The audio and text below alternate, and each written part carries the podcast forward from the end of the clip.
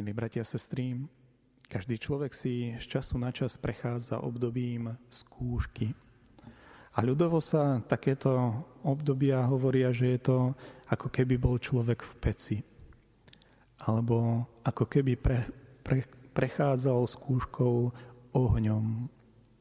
A práve o tomto sme si čítali v dnešnom prvom čítaní.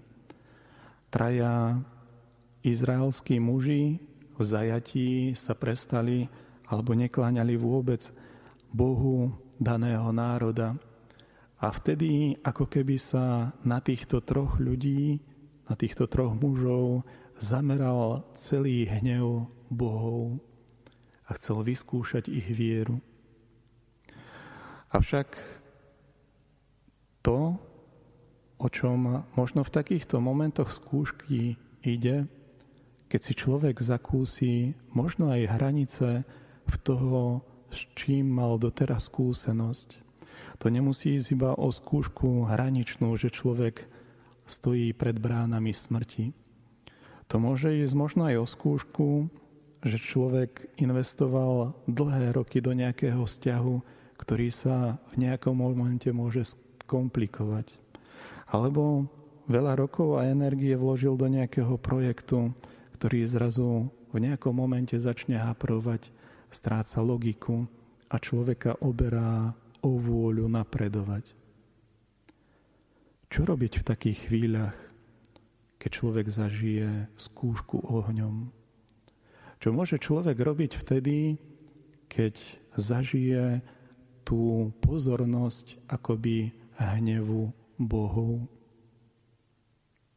Ježiš na to odpovedá veľmi pekne, keď sa dostane do konfrontácie s farizejmi a veľkňazmi.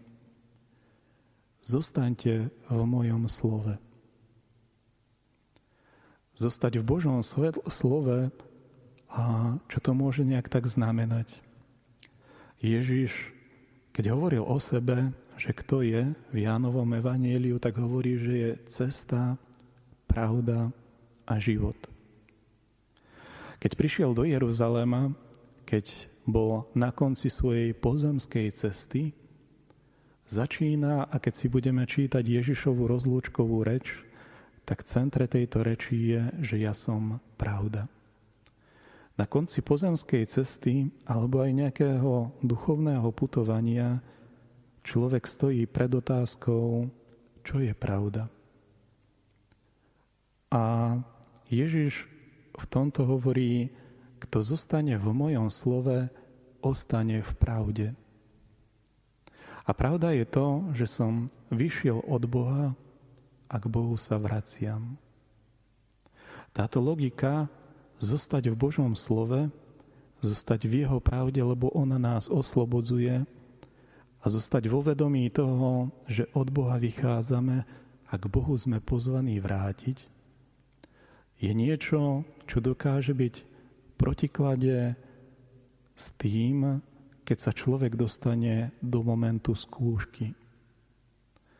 Skúška ohňom niekedy človeka privedie do mentálnej situácie, že všetko sa zleje do jedného, niečoho nedefinovateľného, ťažkého, čo na človeka dolieha, kde človek stráca kritéria, lebo je na hraniciach svojich možností. Keď sa dostal do skúšky Ježiš Kristus, zažil tiež takúto ľudskú skúsenosť. Avšak jedno kritérium mu zostalo. Nechcel urobiť niečo, čo by pošliapalo jeho dôveru a lásku k Otcovi a tým urobiť veci, ktoré by možno na chvíľočku zachránili jeho život, ale v konečnom dôsledku by celý život naplnili pocitom zlyhania, nevďačnosti a spreneverenia sa tomu najpodstatnejšiemu, k čomu bol v živote poslaný.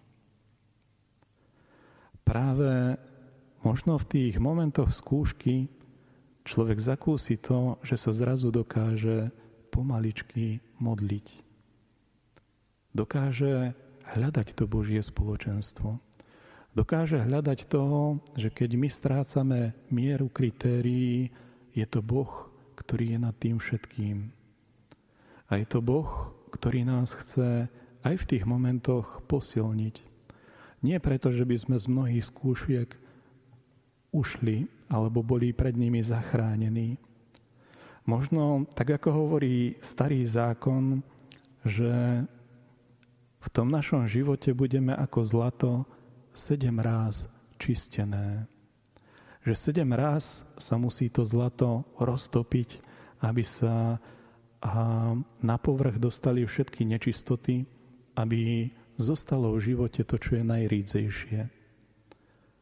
Možno niekoľkokrát v živote si prejdeme momentami skúšok, ktoré v nás dostanú na povrch to, čo ešte nie je očistené, aby to, čo zostane, bolo najviac hodnotné, bolo najviac na Božiu slávu a bolo najviac svedectvom toho, čo Boh preukázuje nám, aby sme si to vedeli preukázať aj spolu navzájom.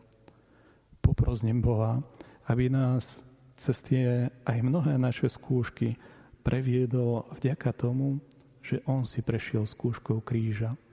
A tak nebol iba cestou a pravdom, pravdou, ale privádza nás k životu. Amen.